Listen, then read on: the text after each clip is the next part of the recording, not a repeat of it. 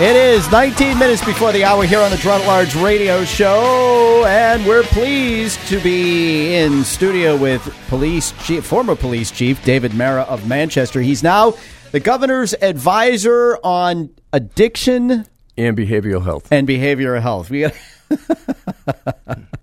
He's filling in this morning for our public safety guy, uh, Jim Gadet, who is on a super secret mission somewhere today and unable to be with us. Uh, as you know, you can find Jim on public safety. Uh, uh, on Facebook for his uh, public safety updates at uh, Jim Gadet Public Safety Segment uh, Anchor. And this segment brought to us by Ted Gatsas. He is, of course, the mayor of Manchester. And not long ago, he came up with why, why can't um, um, what is what is ah well it would help wouldn't it? There we go. Sorry that didn't work out as well as i had hoped. Ah and now he's oh good grief. Anyway okay. As you know, he's been Manchester's mayor for the last eight years, and uh, the mayor sees a city on the rise. And to better harness the energy that the city is uh, uh, putting off these days, he's come up with a 12 point plan. You can get to the 12 point plan by visiting tedgatsas.com. That's tedgatsas.com. It starts with keeping taxes and spending under control. Find out how the mayor uh, plans to do that by visiting tedgatsas.com. Look for the 12 point plan. All right. Uh, so, David, let's um, give you an opportunity to sort of better explain um, what the state is doing and what your role in what the state is doing. As because you know, I, it's it's it's a it's a it's kind of like an amoeba.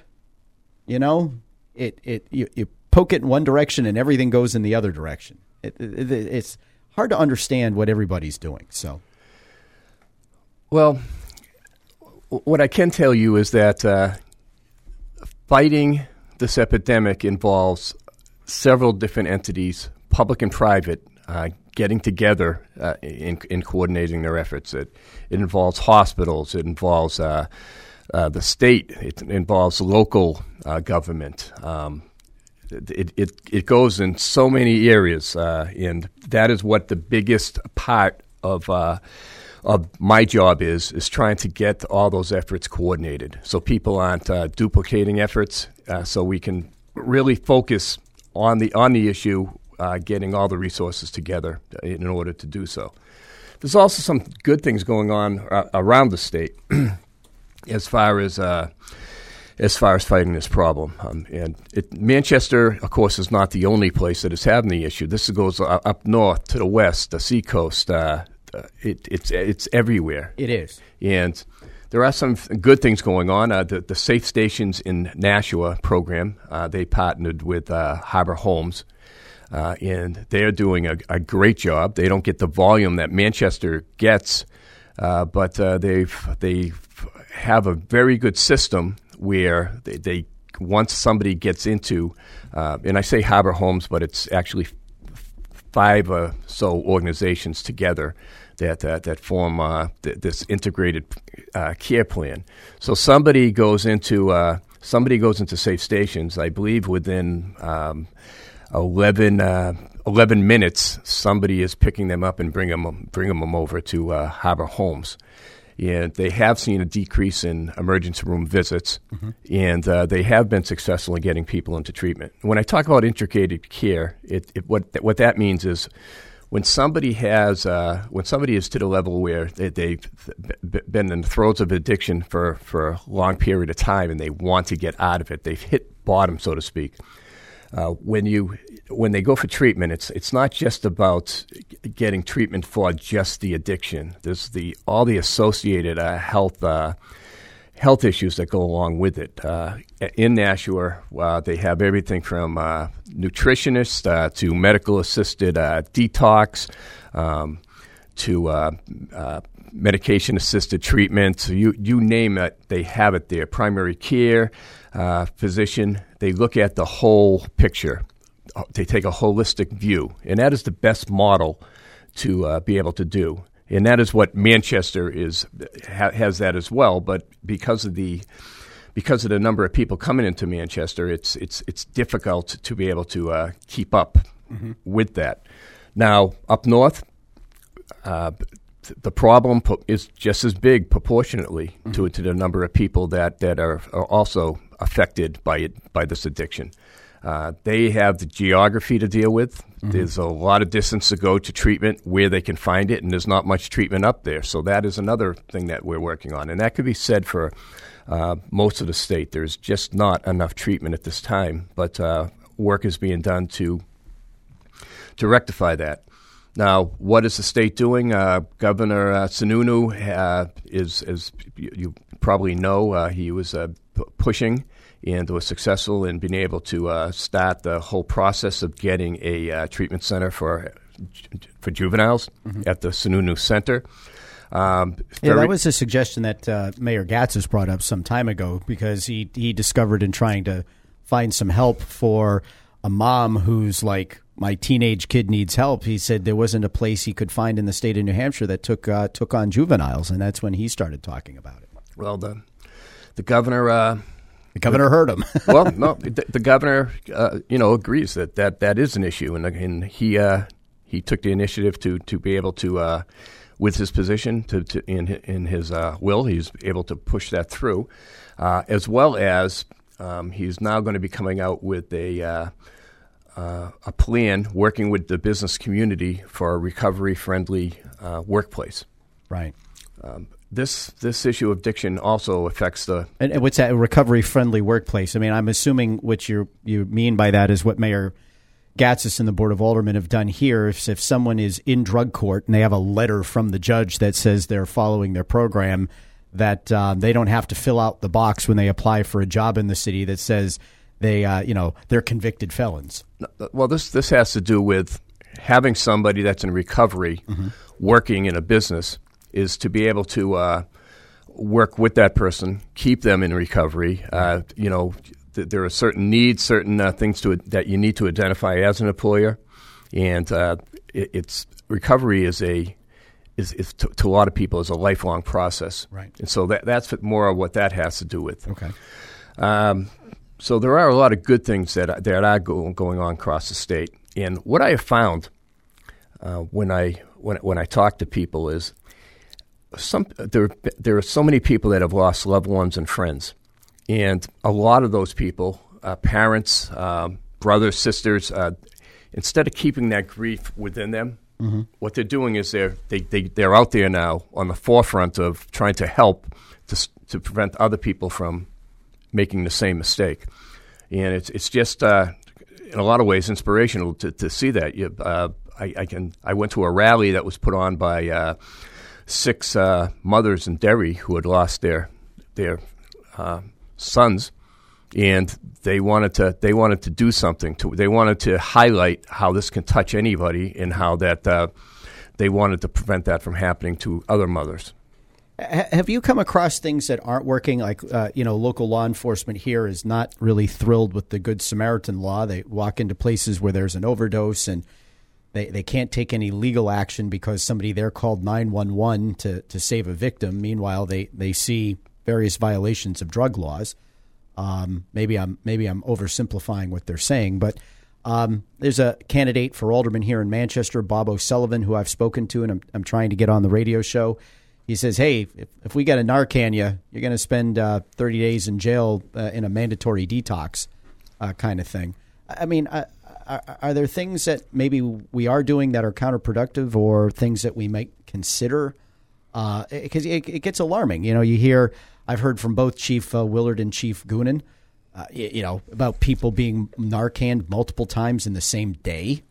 They just get up, walk away, refuse to, you know, refuse any treatment, any services or whatnot, and then they go do it again. And you know, at what point do we do we do we become concerned that we're needlessly putting the the lives of emergency responders at risk for for people who are either trying to kill themselves or playing a game of Russian roulette, knowing that uh, big red fire trucks and ambulances are going to come save them? I certainly. Uh I certainly share their frustration to, to have officers and firefighters go to to the, the and and treat the same people Uh, but we really don't want our police officers or EMS uh, personnel, you know, choosing. Well, we've already helped that person. Uh, we're we're in this we're in this line of work uh, in, in, as first responders because we, we want to save people. We want to help, help people, Right. and so it's it's it's something that uh. Is frustrating at times, but we have to really and and I believe, believe me, it is it is tough to do this, but we have to really understand that addiction is a disease, and that as many times as we go to tr- try to save the same person. Um, that person again, no, that could that's somebody's uh, brother, sister, father, mother, uh, aunt or uncle, and uh, I Well, don't. and, and that and that gets me to O'Sullivan's point. It's like if we're going to keep doing this, don't don't we as a community have a have uh, have a right to be able to say, look, we just we just kind of saved you. We're going to put you in jail. We're going to put you through a mandatory uh, detox services while you're in jail. Uh, and if we if you get out, we have to Narcan you again. It's it's a double jeopardy. You get to you, you get to go in for twice as long, and if you do it again, you get to go in for three times as long. Does it at some point make some sense to start imposing uh, some of these prescriptions on on people who, um, uh, you know, are, are are causing these numbers of of uh, emergency response calls? Well, well, again, just just getting back what I was I was talking about. Uh, if somebody is having a heart attack, but they don't listen to the doctor, and, they, and the fire department responds uh, and, and saves that person, and then they go back to what they were doing before, and then they have another heart attack, or if you see somebody that uh, has diabetes, uh, but is not taking care of themselves, they're not following the, the, the plan uh, the doctor has, and, and keeps on eating unhealthy and keeps on having to get medical services, it's, it's in the same realm. Now, here's the issue, and I'll leave this to the legislature, but here's the issue. Uh, somebody that is a recipient of uh, medical treatment, that, that is not a crime. To, and the difficulty of putting incarcerating somebody for that would you'd have to make it a crime to do so. Uh, Well, why, why isn't the overdose uh, on an illegal drug? Why isn't the use of that illegal drug a crime? I guess it's one of the things that I don't understand about this. If I'm if I'm walking around with a half empty, uh, you know, beer can, I can, I can get nailed for uh, open container laws. But if I've got you know a, a needle in my arm with a couple drops of heroin in it, we say, well, no, we don't want to do that because that's you know uh, we don't, we don't want to criminalize addiction, and so we've got someone using an illegal substance, but they're not being held to account for that. Well, if you have somebody that has uh, committed a, a crime and you there, there is a crime, then you have drug court. Uh, there are that that would be the avenue to, to do to take there. Right. But, But, but let- if- I don't want to interrupt you, but let me refine the question. If I'm under the age of 21 and I'm drinking, that's a cl- that, that that's a crime. actually, uh, yeah, that that is a crime. But let, let me Okay, but isn't the Well, use of heroin a crime or fentanyl or any of these other illegal drugs? Isn't that isn't the use of the drug itself a crime? the use to have it in your system. The use is not a crime.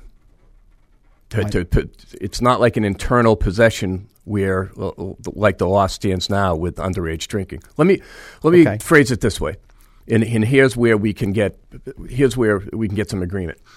If somebody, if a police officer, uh, you know, performing his or her duties, comes across a person who uh, is intoxicated to the state they can't care for themselves, there is a law that allows them to take them into protective custody Right. if they're if the, the, that same police officer comes in contact with somebody that uh, is suffering from mental illness, they have probable cause to believe they're suffering from mental illness in that uh, they are a danger to themselves or others, and, and I'm paraphrasing, they have the ability to take that person into custody involuntarily Right. to, to get evaluated.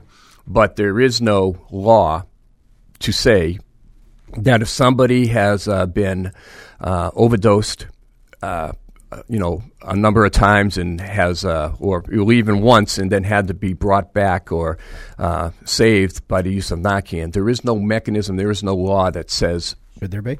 that that they're able to do that. Right. So possession of the drug is a crime. Use of the drug is not. Should should the use of the drug be a crime? Would that be a tool that could be used to help uh, in this uh, opioid epidemic? It, it all comes down to uh, it all comes down to what you can prove um, and what uh, and what you can prove in what the law, the current law says. Now, if somebody, if you come across somebody who is uh, overdosed, is is passed out, uh, and then the, the, is treated, what what would your crime be? What would you say that crime would be? That they're under influ- influence of a of a illegal drug. Yeah. That would be very tough to be able to prove. It would have to take blood tests. It would have to take. There, there's, there's so many things that it would it would take.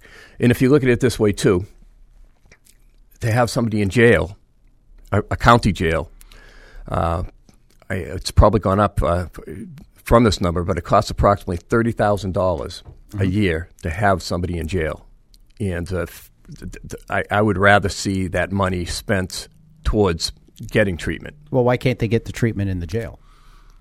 See, because I mean, you, I mean, we could toss around numbers, but you know, how much, how much, how much does it cost to send a big red fire truck, an ambulance, and a, and a cop cruiser to an overdose call? But we're still, we're still getting back to the point of you're. It'll be very difficult to prosecute somebody for, for being under the influence of an opioid, and then and then tell them in their sentences, you will take you will take this treatment and uh, you will successfully complete it. Right. Well, I mean, uh, and, and, yet we we as a state are prosecuting the dealers of the drugs that, uh, you know, that somebody used to kill themselves, uh, and charging them with murder. So I got to believe that's a pretty hard prosecution, and I and I support those prosecutions. But it just seems to me that we we're looking it, it almost seems to me that we're assigning no responsibility to the actual user. And I, I can't say that I, I disagree with you. People, uh, people are using illegal substances. But then again, and, and, this is coming from somebody that spent their whole life in law enforcement, and I, I wouldn't be saying this probably 10, 20 years ago, but I've seen what this uh, epidemic has done, not only to the state, to this, but this country. Uh, 64,000 people or so died in the United States in 2016. Uh, 400 and I believe 84 or so died in this state alone. Mm-hmm. Uh, this year, we're on pace, according to the uh, medical examiner's office, to uh, to uh, have 460 something or so uh, people die in the state. Yeah. And imagine, so, and imagine if we didn't have Narcan, yeah. what those numbers would be. But it's it's a debate that uh, I believe that uh, if you make it a crime to be, uh, if you make it a crime to be uh, under the influence of an opioid to be treated for an opioid, uh, it it would be very difficult to to be able to get people to seek treatment treatment, and it would really curtail our efforts.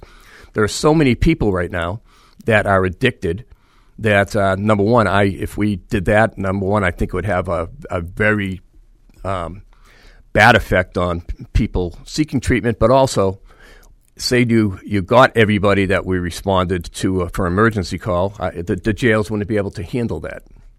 Right, and, and, I'm not I'm not sure that's my suggestion, but it just seems to me that uh, it, it's one of those things I think a lot of people don't understand, myself included, and, and have and have questions about why it works the way it works because it it seems logical that if the substance you use is illegal, then the use of the substance should be illegal but you know, kind of, and we equate things to like alcohol, which we have more of a familiarity with um, than that. But Chief, I have run us actually past the top of the hour. So uh, I, I don't know. I'm happy to stay with you for another segment if you get time because I, I find this interesting. But if not, uh, then we'll we'll let it go. I'd uh, I'd be glad to say. I think it's important that uh, people. It's good to have like what I see as a debate, mm-hmm. and that it's good for people to be able to to hear it um, and and really think about what's going on. Yeah, I think I appreciate that. All right, Josh, hit the station ID. We'll do the news. We'll be back with uh, drug czar Dave Mara.